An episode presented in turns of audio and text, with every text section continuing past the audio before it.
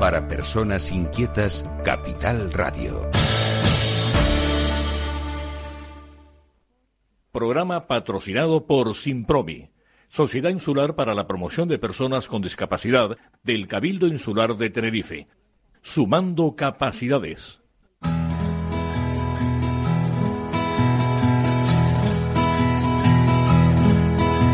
Comienza la caja de Pandora. Al verte sonreír. Al verte sonreír.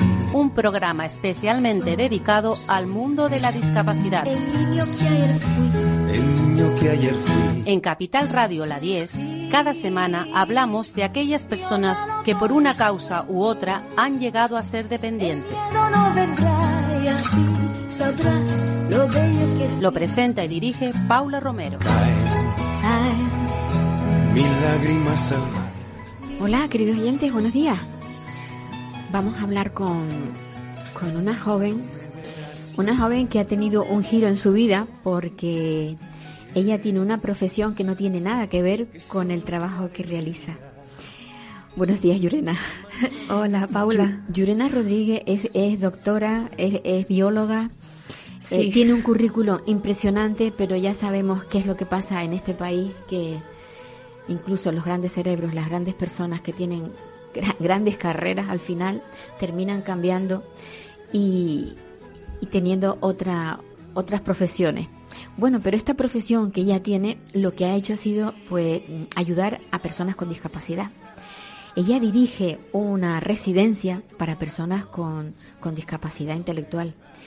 Y eso para mí, bueno, pues me da pena, no es que me dé pena, o sea, pienso que ella un poco al principio debería estar como medio frustrada, pero ya no lo creo, porque ella está llevando una labor maravillosa, esa, esa, esa residencia que pertenece a Fundite.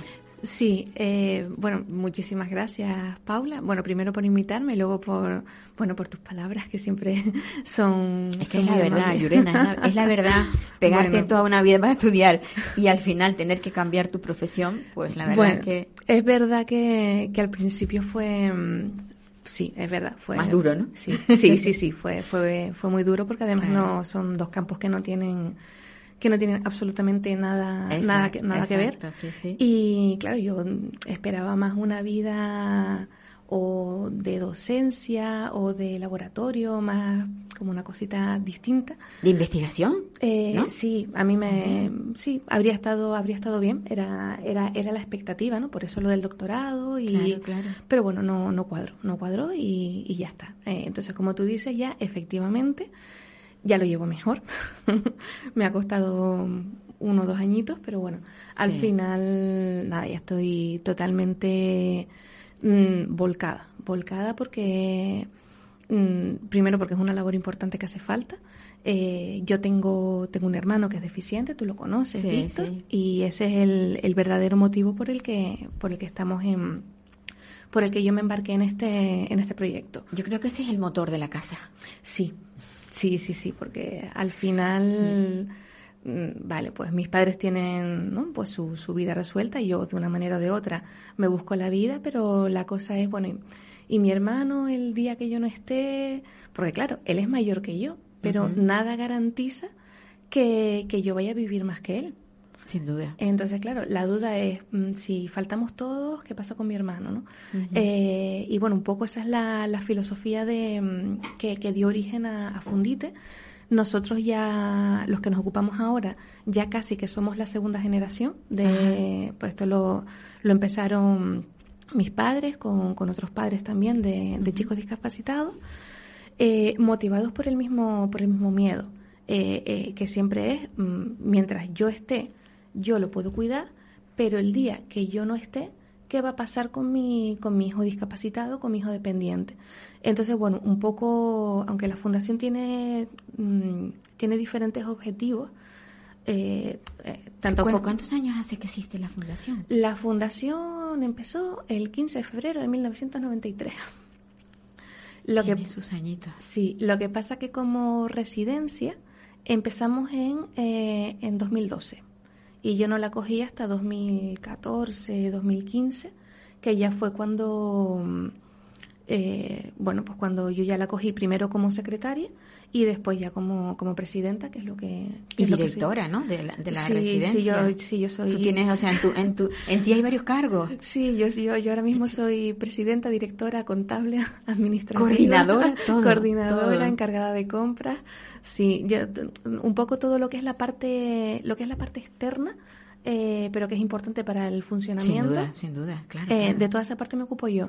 La gestión económica, eh, hablar con, pues, con, la, con las entidades públicas, mm, básicamente. Básicamente es- esa es mi parte, porque luego ya lo que es el funcionamiento diario de la, mm, de la, mm, de la residencia, pues ya se ocupa la coordinadora, que, que es Clay, que, la verdad es que es, un, vamos, es una O sea, que trabajadora una excelente. profesional Sí. especial para eso, claro, evidentemente. Sí, sí, sí. Y Sí, sí. Ella, es, ella es pedagoga.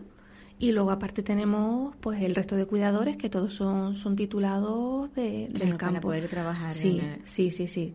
Porque claro, hay una cosa que mucha gente ni siquiera lo piensa, el que no tienen, el que no tiene vínculo con la discapacidad, pero cuando se acaba la escolarización y cuando se acaba, eh, o sea, se llega a la edad adulta, la mayoría de estas personas no tienen dónde ir y eso sumado a que si sus padres son mayores y se quedan huérfanos, pues menos tienen dónde ir. Claro, efectivamente. Y sobre todo que hablamos de personas que, por ejemplo, con las que trabajamos nosotros, que tienen un bajo grado de dependencia, a lo mejor aparentemente, hasta que tú no hablas con ellos, tú no notas que No son que no son claro. que son personas deficientes entonces Sí. son pues pasan desapercibidas a lo mejor eh, son personas que necesitan medicación son personas que necesitan que tengan a alguien encima pues para que se bañen para que hagan unas compras adecuadas y nos ha llegado yo esto tampoco lo a pesar de todo yo esto lo desconocía yo lo he descubierto en parte gracias a los ayuntamientos porque en algunas ocasiones se han puesto en contacto con nosotros para traernos a, mm, a, a gente después de una intervención de asuntos sociales. Pues eso, a lo mejor discapacitados que, que por un motivo u otro pues terminan viviendo con la casa llena de basura, porque a lo mejor fallece la persona que los cuida, dejan de tomar Claro, la medicación claro. y se desequilibran. Entonces, bueno, los ayuntamientos lo- los rescatan y nos los dejan a nosotros mm, de manera temporal hasta que ya pues pues un juez ya determina mm, pues el, donde, donde tienen que ubicar. sí efectivamente ya les asignan un tutor legal y todo eso no La Fundite, mm, como, como fundación, eh, su labor principal es crear eso, crear residencias para que pueda. O sea, ahora mismo habréis creado una, pero no quita que en el futuro a lo mejor podáis crear otra. Pero en realidad son es un pequeño hogar, no es porque a veces cuando hablamos de residencia por la mente nos pasa esos macrocentros donde la persona pierde hasta la entidad a la que le ponen hasta un número, pero esto es un hogar. Sí no- nosotros lo que no en lo que nos hemos enfocado es en lo que eh, se denominan vive- eh, viviendas funcionales. Ajá, Eh, el máximo de usuarios que puedes tener son 15 ajá, mm, y lo que se da es una atención muy personalizada. Claro. Eh, porque además la función que tiene es precisamente em, la de la de funcionar como una casa. Entonces es uno es un lugar seguro donde donde la persona con discapacidad eh, vive entonces no es una residencia o sea no es una residencia no es un hospital nosotros aunque el per- ah, aunque las personas que los cuidan sean psicólogos educadores auxiliares Sí, de tienen que estar enfermería forzosamente eh, sí. preparados en la materia, sí, pero, Pero es una casa, es una casa. De hecho, eh, ellos allí viven como en su casa, como podrían estar cuando vivían con, con su familia. Y nosotros mm, lo que hacemos es, cuando alguno se enferma, pues como cuando tú estás en tu casa y te enfermas, pues se va al médico. O si necesitas algún cuidado especial, pues si hace falta un ingreso, pues se va al hospital y se va un ingreso. O si hace falta una revisión, pero nosotros no tenemos... em, eh, por ejemplo, los cuidadores no, no van uniformados. Sí. Eh, los usuarios en su cuarto, ellos decoran su- sus paredes con lo que a ellos les apetece. Mm, porque lo que nosotros buscamos es, pues precisamente eso, que tengan una casa para que ellos puedan desarrollar una vida eh, pues lo más digna posible y que puedan mm, que puedan vivir sin tener la sensación de que están institucionalizados de alguna de alguna manera. claro, claro que sí. Porque sí recuerdo, eh, aunque no recuerdo quién me lo dijo, pero sí que fue un discapacitado que estaba ingresado en una residencia y él me preguntaba a mí, eh, era un hombre, pero de verdad que no, no logro recordar quién era. Y me decía, ¿por qué estoy en un hospital si yo no estoy enfermo? Y decía, claro, no era un hospital, era una residencia. Pero claro, el personal va uniformado. Eh, las paredes son de hospital. Y bueno, es verdad que la residencia estaba bien, tenía jardines, tenía incluso hasta como un estanque, y tenían animalitos. Pero, y todo, pero, la decoración es impersonal. claro, este claro las habitaciones, claro, las camas eran camas mm. hospitalarias. El, entonces, bueno, nosotros un poco lo que buscamos es cambiar ese concepto. Entonces, es verdad que también para personas que son mucho más em, independientes están los pisos tutelados, pero por ejemplo a mí eso para, para mi hermano no me gusta. Entonces yo sé que eh, es un criterio con el que no todo el mundo podrá estar de acuerdo, pero bueno, esto un poco eh, de momento lo estoy dirigiendo yo hasta que alguien hasta que alguien decida coger el relevo eh, entonces yo desde mi punto de vista entiendo que lo que es bueno para mi hermano es bueno para los demás evidentemente habrá gente que diga pues no pues yo a mí esto no me gusta, pues bueno, hay, por suerte, hay, hay diferentes alternativas, ¿no? Entonces a mí me gustaría que si algún día faltamos mis padres y si falto yo, eh, mi hermano pueda estar en un sitio donde eh, él se pueda sentir como en su casa. Sin duda. Porque de hecho nosotros, eh, cuando yo a veces lo, lo, saco a los que son más, más independientes, porque todavía los que son muy dependientes, yo todavía no me siento con herramientas suficientes para, para, sacarlos. de ellos. Pero si son más o menos parecidos a mi hermano, con ese nivel de, de autonomía, em, pues yo los saco y me los llevo nada, una tontería, dar una vueltita, tomar un café, que eso siempre les hace... una actividad. Sí, un paseo, o a lo mejor si tengo el coche, pues, pues vamos un poquito más lejos, lo que sea. Y ya cuando están cansados, me, a lo mejor me dicen, y ya volvemos para casa. Entonces, a mí me gusta que me digan, volvemos a casa, no, no que me digan, volvemos al centro, volvemos a la residencia, ¿no? volvemos a casa. En realidad es una, un, centro convivencial, o sea, es algo que mm, muchos de los chicos que tienen tanta autonomía eh, tienen incluso actividades fuera del, del propio de, de, la, de la propia casa.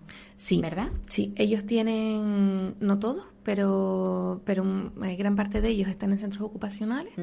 Eh, hay, hay tres o cuatro que están en Vallecolino, otros que están en, en Verode y luego los demás no tienen, no tienen centro ocupacional, aunque algunos se les está buscando.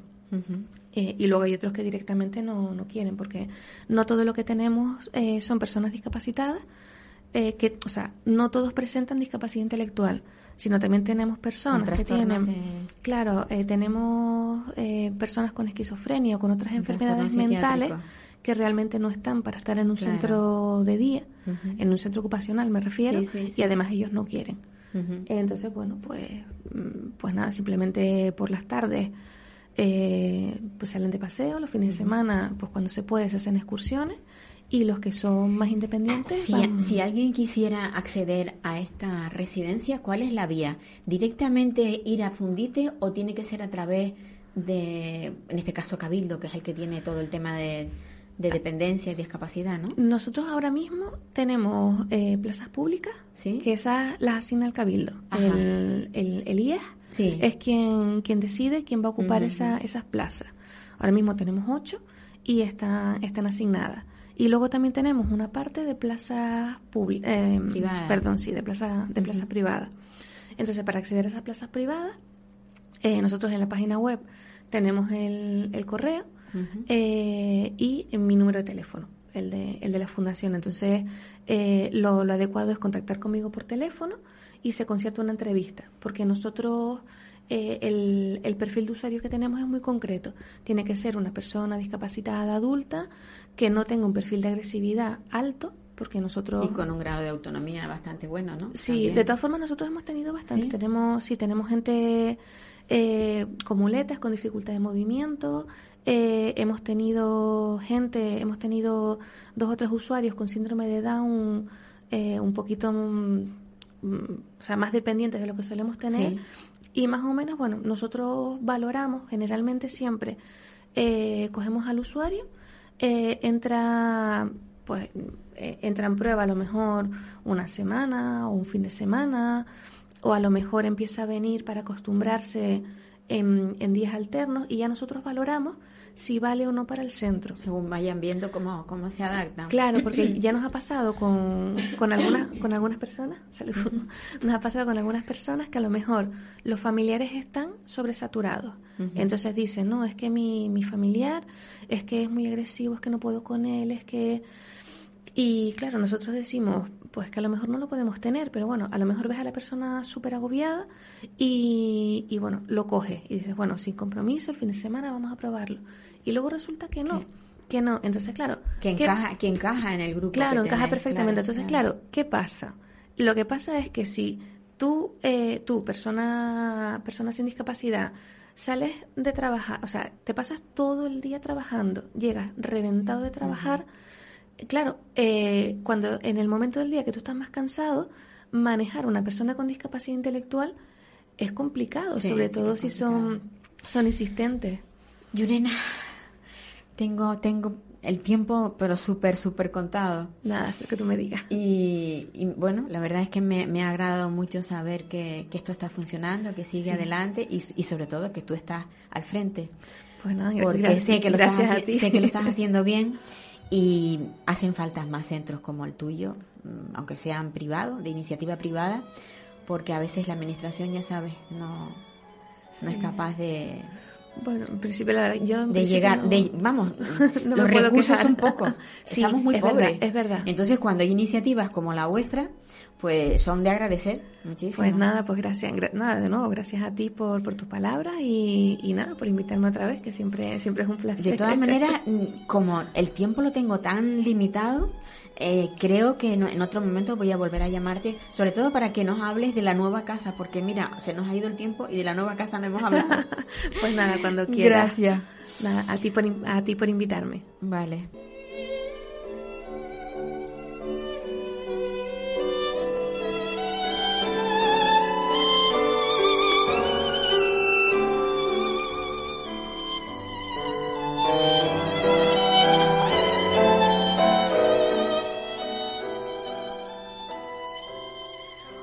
Hoy hablaremos nuevamente con Carlos de Lemus, que él es un, pedagogo y es profesor de enseñanza especial en Sevilla.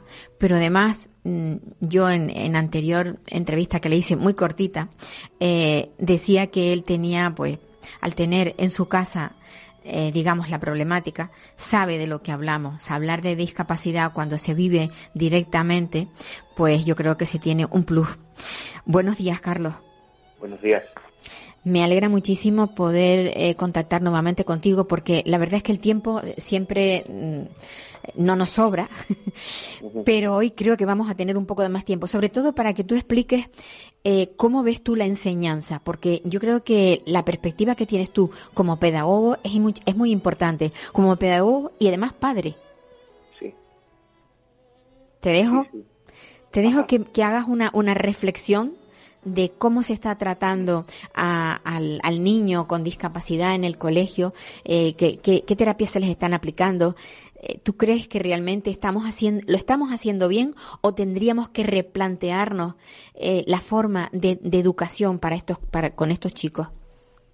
Pues mm, vamos, mm, en referencia a ese aspecto, más que discapacidad, tendríamos que hablar de discapacidades.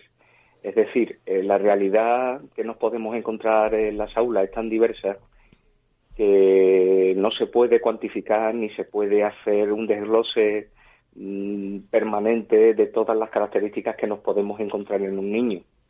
Si ya las características individuales son peculiares y abundantes entre lo que son el alumnado normal, o vamos a llamarlo normotípico, pues lo que son las discapacidades podemos encontrarnos con un plus añadido, porque donde hay implicadas discapacidades, también hay implicadas características del carácter que son inherentes a la persona. Y digámosles que en esa doble convergencia es donde tenemos que situar la intervención. ¿Cómo veo yo lo que sería el proceso metodológico a nivel de enseñanza, por lo menos desde la perspectiva en la que yo me muevo, que es al inicio de la enseñanza infantil. Pues que en este caso mm, lo que veo principalmente es que se hace demasiado hincapié en que hay unas determinadas características que tiene que traer el niño a la escuela en virtud de su maduración. Es decir, mm, la metodología que se está empleando ahora mismo desde las aulas de educación infantil, que es una metodología, digámosle, menos dirigista que en primaria, eh, menos controladora que en primaria, más correspondiente con lo que sería características de la persona en torno a espontaneidad, eh, deseos de juego, eh, expresión de emociones. En la persona con discapacidad, pues, digámosle, esa característica metodológica se ve muy mermada. Y por menorizo más, en el caso del autismo, este tipo de alumnados pues necesitan un entorno estructurado donde el hecho de dirigir la, la atención o dirigir las conductas mediante el lenguaje se hace bastante más complicado y se tiene que hacer mediante recursos visuales. ¿Ello que implica? Pues que para poderlos integrar en un aula, pues necesitamos recurrir a menos, menos mm, eh, tiempos, digámosle, muertos, más estructuración de la rutina, más, eh, mm, más control o más, mm, más desarrollo de lo que son actividades manuales, de manera que esa persona que en un primer momento acude a nuestros centros y se encuentra con un panorama totalmente desestructurado, pues lo consigamos mm, encauzar para que pueda considerar ese entorno escolar, llamémosle aula, llamémosle centro, llamémosle contexto del centro, lo que son las viviendas de alrededor, como algo parecido a su propio hogar y sea capaz de desenvolverse e interactuar de forma autónoma. No sé si me explico. Totalmente. ¿Tú crees que hay personal suficiente para que se trate de forma individual a cada chico, a cada niño? En absoluto. yo creo que ahí es donde estriba el, grave problema, ¿no? Eso es, los recursos son muy escasos y aparte, en el caso de educación infantil, pues nos encontramos con el hándicap de que las mismas ratios profesor-alumno que se exigen en primaria nos las encontramos en infantil. Es decir, si hablamos, como ya tuvimos ocasión de hablar, de que educación infantil es una etapa importantísima en la maduración del sujeto, en la estructuración no solamente de, de estrategias de atención, de, de aprendizaje, de desarrollo de emociones, pues no podemos trabajar con 25 alumnos, igual que en primaria. Necesitamos individualizar más la intervención. Y cuando digo individualizar la intervención, no solamente a cargo de los docentes, sino de todo el personal de apoyo que podamos tener, que pueden ser monitores, que puedan ser logopedas, eh, la propia intervención de los padres, ¿vale? ¿Qué ocurre? Pues que mm, en ese aspecto aquí ya no estamos hablando de una intervención pedagógica mm, dedicada a lo que es el desarrollo y evolución de la individualidad, sino del colectivo. Pero entendamos ese colectivo como algo artificial, mm, impuesto desde la Administración a través de la ratio. Claro. Se habla mucho de, no sé si será cierto o es un bulo que corre por ahí, que se pretende eliminar eh, los centros de, o los colegios de enseñanza especial. Tú, como profesor, ¿cómo lo ves? Porque a mí, a mí particularmente, yo como, como madre, me parece que mm, estos niños necesitan una atención especial no se le puede dar en un centro normalizado porque precisamente por falta de profesorado. Claro. Mm, yo hasta donde tengo conocimiento de la noticia, mm, no sé exactamente si desde que surgió lo que sería eh, esta consideración de que el alumnado donde tiene que desarrollar al máximo su faceta es en un entorno inclusivo y hablamos de, de lo que sería conversaciones que o, pautas de, de, actuación aconsejadas por la ONU y ya transmitidas a través del Fermi, yo lo único que puedo decir es que mm, desde que se genera esta corriente de opinión hasta que llega al gran público, podemos habernos encontrado con deformaciones, opiniones, eh, sectarismo, y yo en la perspectiva, en mi doble perspectiva de padre y de maestro, yo considero que si los centros de educación especial han conseguido dar una respuesta educativa óptima a una situación educativa de un alumno, yo, eh, honestamente, en honor a la verdad o sinceramente yo no podría privar de ese recurso a padres que con toda la información encima de la mesa, con un dictamen de escolarización rigurosamente elaborado, con una serie de pautas de intervención que se aproximen lo más posible a dar una respuesta óptima a este alumnado, yo considero que cerrarlos es una auténtica barbaridad. Ahora, el hecho de que mm, se plantee la cuestión del cierre que puede ser interpretado como una postura sesgada, yo lo interpretaría como una oportunidad para que esos centros también puedan reconvertir no solamente la respuesta educativa, sino también la respuesta a otras demandas. Atención, eh, desarrollo del ocio, eh, desarrollo de, de capacidades y de destrezas relacionadas con el empleo, o llegado el caso, llegar a constituirse como residencias permanentes. También, también porque una de las cosas de, que, de las que eh, sufren los padres es pensando en el futuro. Que, Yo soy el primero que tiene esa, digámosle, esa perspectiva. Sí. Como bien has dicho, yo las circunstancias las vivo en mi propio hogar. Claro. Es decir, nosotros, como ya tuve ocasión de apuntar en una primera entrevista, tanto mi mujer y yo formamos un equipo, un tándem en el que intervenimos con ella.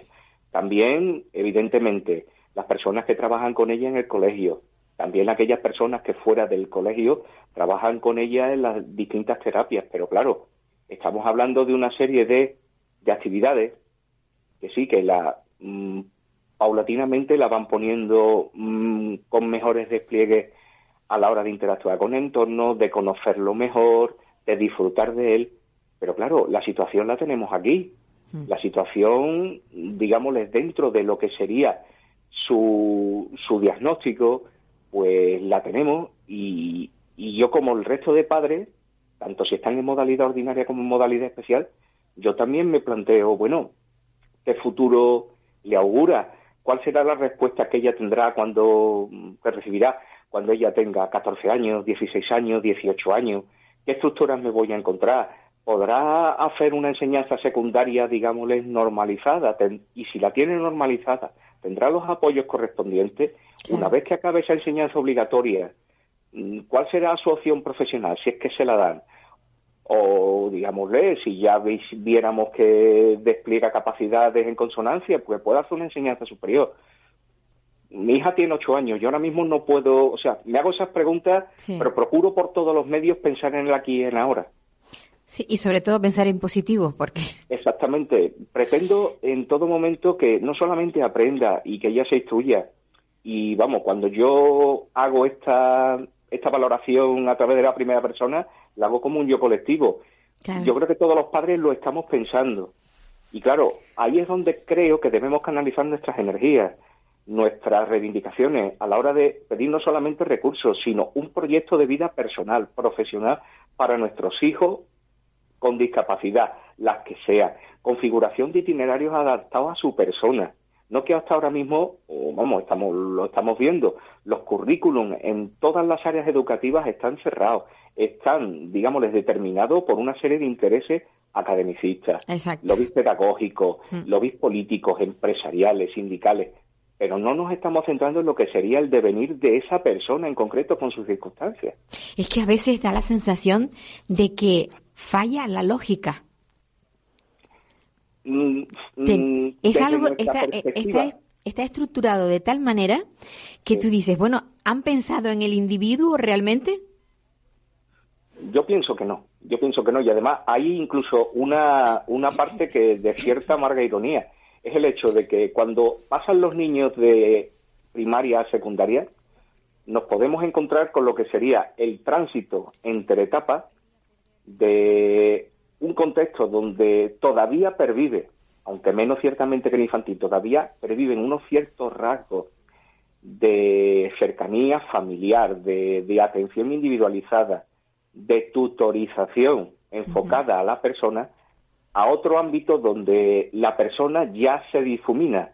Estamos hablando ya de una persona que es un alumno, en el sentido estricto de la palabra, donde su perfil va a ser moldeado no en virtud de sus características personales, sino en virtud de sus rendimientos académicos Exacto. y nos podemos encontrar con, con niños que no se adaptan a esa pauta, y no estoy hablando de niños con discapacidad, y nos encontramos pues con niños con, con dificultades de conducta, Sí. trastornos que pueden llevar a trastornos de conducta, abandono escolar, y digámosle, el sistema intenta recuperar a ese tipo de alumnado, pero el sistema ante niños como los nuestros, que si algo obtienen desde que empieza la atención temprana es el hecho de que no se les regala nada, todo lo conquistan a base de muchísimo esfuerzo, Exacto. trabajan el doble y se, y se divierten la mitad, ¿cómo es que no se configura un itinerario conforme a sus capacidades? Porque en los rangos en los cuales nosotros nos movemos,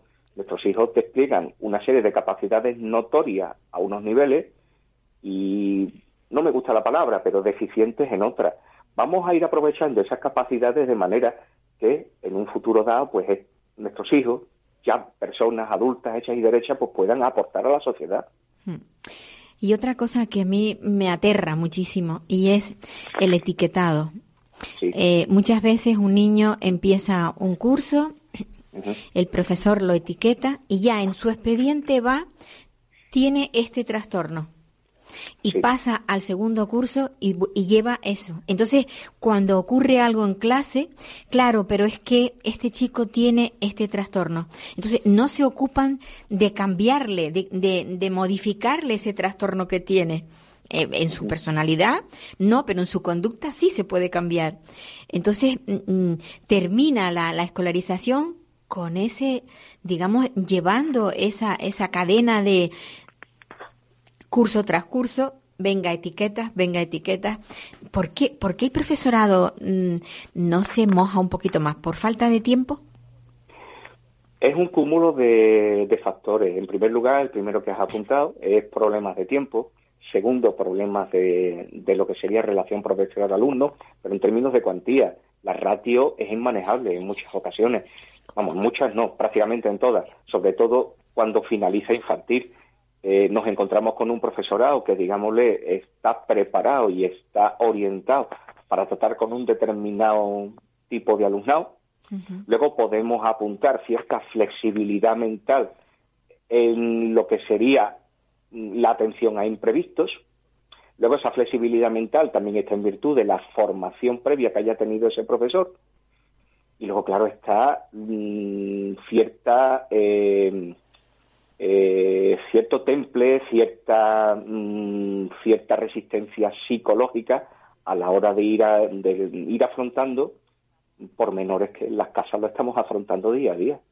Es decir, mm, la actitud que podamos tener los padres de reconducir una rabieta, de poder explicar algo que, que el niño o la niña, pese a habérselo apuntado unas 20 o 25 veces, pues todavía sigue con una opinión inflexible.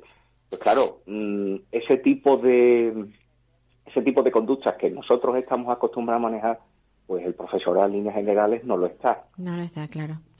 ¿Qué ocurre? Mm, Perdón.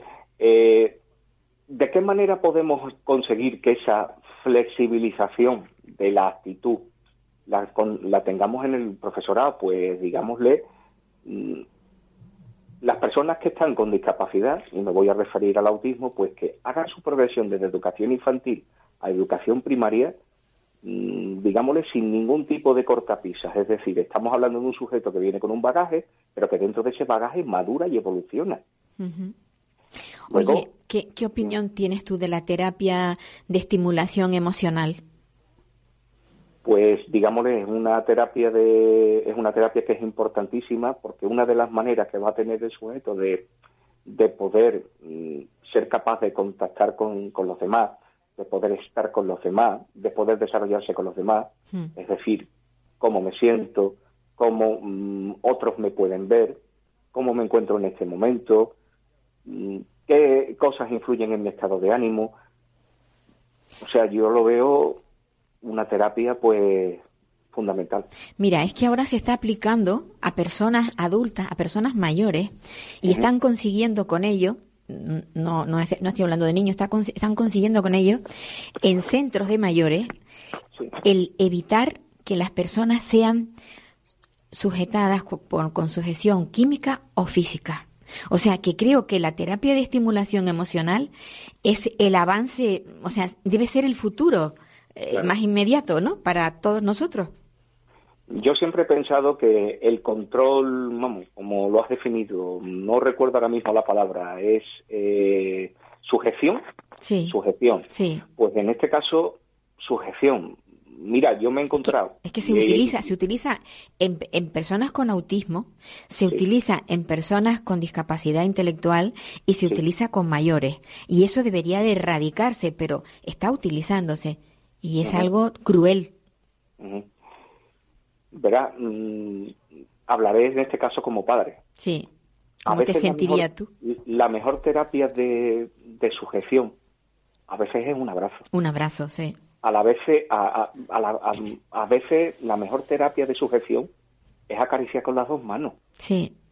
A veces la mejor terapia de sujeción es el hecho de mirarle a, a- a los ojos, sonriéndole, aunque sea con los ojos llenos de lágrimas, pero sonreírle. Es decir, ahí estamos utilizando lo que sería un canal de transmisión no verbal Emocional, total. a través del tacto, a través de, de la expresión.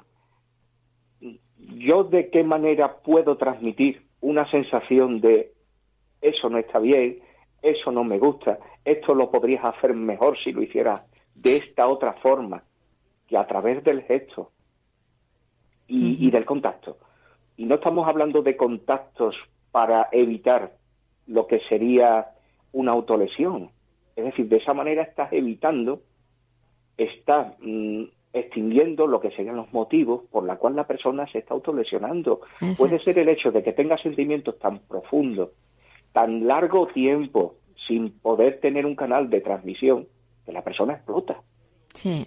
Y la mejor manera de poder hacer que la persona se sienta, mm, eh, reciba una contestación que, que tenga eh, receptividad, empatía por parte de la persona que, que, que le está atendiendo, es esa. no, yo no le pondría un nombre directamente, como te dije, yo hablo como padre. Sí. Es una cosa que me saldría a mí directamente.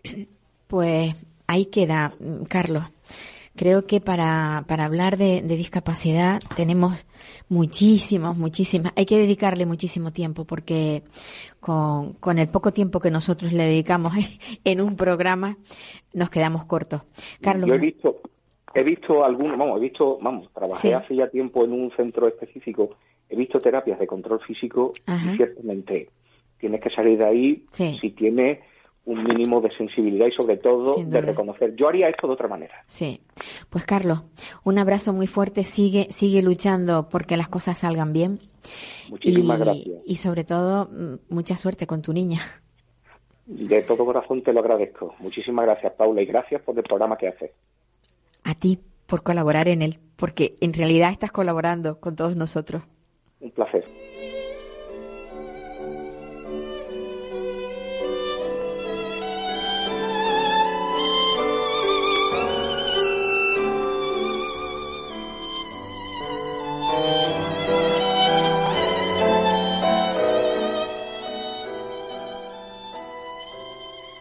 Vamos a hablar con una jovencita que, bueno, que ha logrado un reto. Ella ha salido de, de una enfermedad que, que suelen tener muchas chicas jóvenes y que superarla, mm, pues pienso yo que es algo, pues eso, como un reto. Estefanía, cuéntanos cómo saliste tú de, de, de ese, no sé, yo diría de ese pozo en el que se meten las jóvenes cuando empiezan a, a dejar de comer o cuando comen en exceso o cuando, cuando no están conforme con su imagen. Bueno, pues básicamente me empecé a, a querer y, y, y a querer a los que estaban a mi alrededor. Eh, obviamente no fue nada fácil, ¿no? Eh, estuve pues bastante tiempo en el que sí, que, que me quería recuperar, pero el hecho de subir de peso o, o dejar mis conductas, pues no, no, no, no era algo que, no era algo fácil. Entonces, pues, me costó lo mío, ¿no? Eh, Tú empezaste en, tra- en tratamiento, eh, o sea, estuviste, empezaste con tratamiento eh, psicológico Sí, y psiquiátrico. y psiquiátrico. Ajá. Sí. Eh, sí, estuve desde los 12 años con 12, 13 años con tratamiento psicológico y psiquiátrico. Pero no fue hasta los 27 más o menos, 26, que yo dejé el tratamiento eh, a los psicólogos, a los psiquiatras sobre los 26 y, y quise retomar mi vida eh, por mí misma. Es verdad que los psicólogos y los psiquiatras pues ayudan, ¿no? Pero en mi caso no no fue el, deno- el detonante para para yo salir porque ellos te pueden aconsejar y demás y pero si uno mismo no no quiere salir pues no va a salir Claro, no pones el Eh. interés, el interés propio, ¿no? Eh, pues sí, mira, a- ahora ha salido un, un desfile, ¿no? En el que han, han puesto a una chica que no llega ni a los 55 kilos y dicen que es eh, una, una chica modelo 6 plus, que es de talla grande, ¿no? Y bueno, eh, eso, pues evidentemente es algo que, que afecta, ¿no? Porque si vemos a una chica que es totalmente mm, normal, o- Normal, o, efectivamente. llegando a la delgadez, pues, y llamarla 6 plus, pues las chicas que están más vulnerables a eso, pues evidentemente se van a fijar en que van a decir, mire, yo tengo a lo mejor 56 o un poquito más, y se van a decir, mire, yo soy 6 plus, ¿o qué? ¿Sabes? No, no, no ayuda para nada, pero también hay que decir que, que no es eso solo, ¿no? Hay cosas detrás como el bullying, el, el acoso y, y muchas cosas más, en el que juntando todo eso, pues sí, eh, es algo que, Que motiva, Eh, mo- motiva sí. para que... Sí. A ti te hicieron bullying. Sí, sí, bastante tiempo de mm, desde pequeñita eh, he sufrido bullying, no solo por parte de los compañeros de clase, sino también parte de mi familia. Eh, y eso es más grave. Sí, sí, la verdad que sí, porque al ver que no no encajas en tu propia familia, pues mm, pues te destruye moralmente. Claro, claro. Sí. Tratas de buscar pues, pues la aceptación de alguna manera y, y equivocadamente piensas que teniendo una imagen más bonita, bueno, no más bonita, porque a mí la delgadez no me parece bonita, pero bueno, el que tengas que ponerte una talla 34 con un cuerpo a lo mejor de un, de un metro setenta es que es imposible. Hay cosas que no son, no son ni siquiera lógicas No, y que la verdad que no. Y que destruyen a gente joven. Mm, Tú has salido de, de esta situación y te has planteado mm, ayudar a otras personas para que para animarlas a, a salir. Eh, bueno, mi idea es eh, seguir escribiendo para dar mi testimonio y que de alguna forma pues ayude a otras personas. Y- También tengo el Instagram que si cualquier persona quiere algún consejo mío o cualquier cosa, yo no soy profesional, vamos, pero he podido salir de ello. Mm, Estoy abierta a cualquier cosa. Sí, pues mira, de la misma manera que las niñas se ponen a ver, eh, se meten en, en internet buscando lo otro, lo contrario, Sí. podrían, sí, podrían entrar buscando pues apoyo, apoyo para, para salir, para, o sea, tú eres una demostración de que se puede. Sí, sí, sí. Y de lo que se trata es eso, de... mm, tú ahora mismo tienes tu vida organizada, eh, trabajas, tienes toda, vamos, vives normalmente. Sí, me he podido sacar el carnet porque con el tratamiento que yo tenía co- y demás, y, y no comiendo, pues no, no te puedes sacar el carnet. Claro. Me he podido sacar el carnet, eh, estoy trabajando y, nada, y tengo ilusiones por vivir, por, por tener vida normal, ¿no? Claro que sí. Viajar, cualquier otra cosa. Porque eh, cuando estabas en tratamientos, ¿qué, eh, ¿qué es lo que tomabas? ¿Qué, qué tipo de, de medicación te daban? Bueno, he tomado varias medicaciones. Eh, cuando estuve ingresada en un hospital en Barcelona, llegué a tomar hasta 13 pastillas y con inyección, inyec- inyecciones aparte también. Eh, obviamente estaba muy, muy zumbada. Sedada, Pero la, claro, la, claro. me- la medicación que más odio, ¿vale? Y que no lo entiendo por qué, por qué dan esta medicación a, a gente con trastornos de la, de la conducta alimentaria, eh, es el Ciprexa, que me lo empecé a tomar a los 12 años, que agravó un poquito más la, el, los síntomas.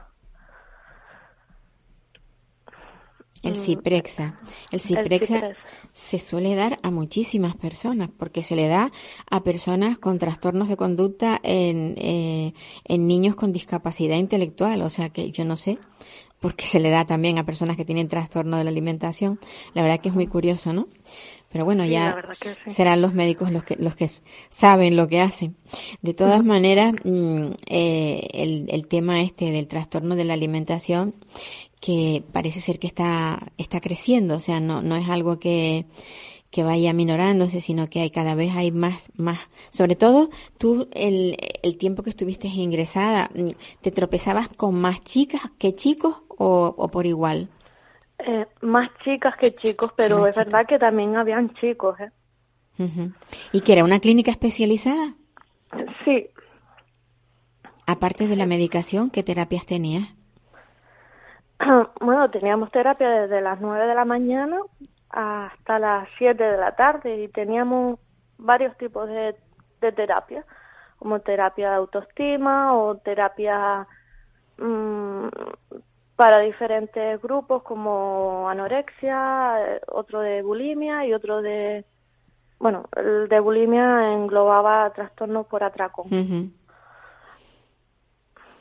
Bueno, pues yo, el el testimonio tuyo queda ahí. Me ha encantado poder hablar contigo y que sobre todo que la, la gente de, de, de tu edad, porque eres una chica joven, eh, sepa que, que no, que no se termina el mundo, que se puede seguir adelante y que se sale, se sale y mira, y tú estás ahí luchando y, y eres una persona afortunada, ¿no? Por, por estar donde estás. Ahora sí tienes el apoyo de tu familia, ¿verdad? eh, de mi familia más allegada, como mis padres y mis hermanas, las he tenido, lo he tenido siempre, la verdad. Claro. De eso no me, no me puedo quejar y no, no puedo decir nada malo al respecto. Eh, sí es verdad que ahora que estoy bien y que mm, y que he salido en varios sitios mm, hablando sobre mi testimonio, pues la otra parte, pues Te, sí ha comprendido. Sí, sí, sí. Estefanía, Pero, una, un eh, abrazo, un abrazo muy fuerte. Que tengas un bonito día. Gracias. Bueno, y lo único que te quería decir es que para salir de esto tienes que mirar algo que te ilusione la vida. Claro, Tienes tienes Sin que mirar duda. y porque si no de esto no no no vas a salir, así que algo tiene que haber en esta vida que que ilusione a, a las personas con TCA. pues sí, Porque de algo que, que sé es que son muy inteligentes y que esa inteligencia la tienen que revirar al bien, no al mal. claro, claro. Sí. Pues me alegro muchísimo, Estefanía, por ti y por todas las personas que como tú están intentándolo. A ver si lo, lo logran. Un abrazo muy fuerte. Pues Nada, un abrazo y gracias.